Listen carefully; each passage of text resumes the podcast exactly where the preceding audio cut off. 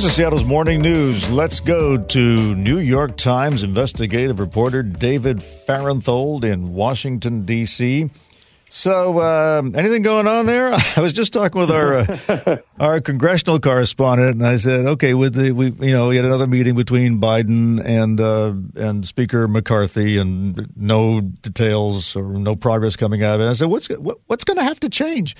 Uh, for them to move the needle. And he's thinking that they are actually holding out for a default because they're not getting any calls from worried constituents yet. And I guess that's what it's going to take. Where do you come down on this? Well, I, it, this is so different from last time. You know, the last time was in 2011. there was a huge outcry, and everybody was really worried about this. You know, the default happening. I think this time, both because we've been through so many fake crises before, and also because Biden and McCarthy have said, look, there'll be no default. They're, you know, they're trying to calm the markets. You know, you can't have it both ways. You can't come out and tell and calm the markets by saying there's going to be no default, but then wait for a, a landslide of pressure from voters who are worried about the default. It can't happen either way. I do think they're going to reach a deal, and I do think I don't think they're going to default. Neither one of these folks wants a default. And and I think both, especially McCarthy, is in such a precarious position. He has to look like he's taking all the available risks, but I don't think he's actually going to push us to the default. Okay, so we're still talking about theatrics, which is a uh, which is a relief to me. But then, what exactly changes? Because if you if you listen to the nonpartisan uh, budget hawks, the people like the, the uh, Committee for Responsible Federal Budget, right, who are who watch all this stuff, uh, we're in a pretty bad situation long term. It's not like the country's going to go bankrupt, but it means that Social Security payments at some point, possibly within my lifetime, which is saying something, by the way, um, could have to be cut. So who's who's doing the serious work to actually address the uh, the federal debt in a constructive way? Nobody. I mean, nobody on Capitol Hill. The Republicans are showing some interest in this, but it's not the animating feature that uh, a Republican thought that that was in 2011. It's kind of a sidelight. I mean, think how little time people like Trump or DeSantis spend talking about we need to cut the budget, we need to have a de- deficit reduction. I mean, a Trump busted the budget while he was president, um, but they're focused on culture war issues. They're not focused on this at all. So that's why I think there's been so much less energy put into this by the Republicans. Is just it's not, you know they do it kind of out of a ritual or because they they want to squeeze Biden, but it's not why any of them get up in the morning. Uh, so that but that kind of conversely makes me more confident that they'll get some kind of deal. Just because it's not when it's over, the Republican Party is you know they're going to get back to the things they really care about rather than having sort of fought the fight they care about.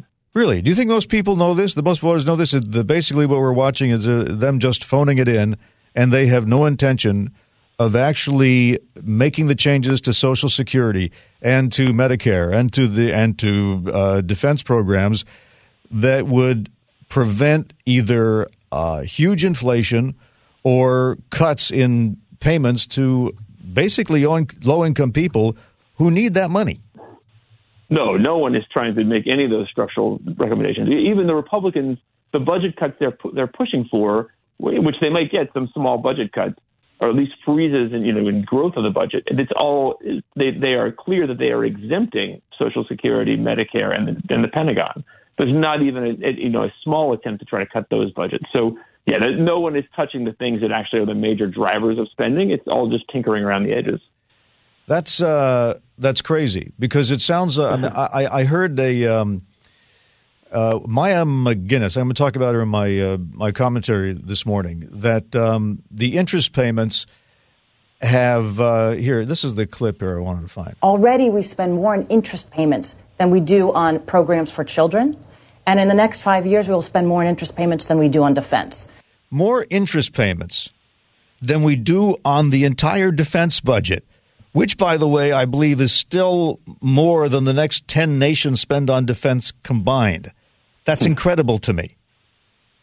Right, and it was just a great 60 Minutes episode about how much the Pentagon's con- contractors overcharge the Pentagon.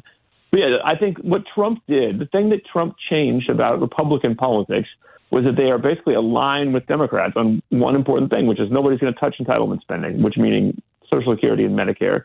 And the Democrats may want to put, tinker a little bit with with Pentagon spending, but you know they're still the Republicans, and they don't want to touch the Pentagon. So you know that that whole energy that we saw under you know Mitt Romney, Paul Ryan. Remember all those fights over trying to lower the budget and make Social Security you know make sense financially. Yeah. The Republican Party under Trump has thrown that out the window. Nobody's fighting over that, and the public is with them.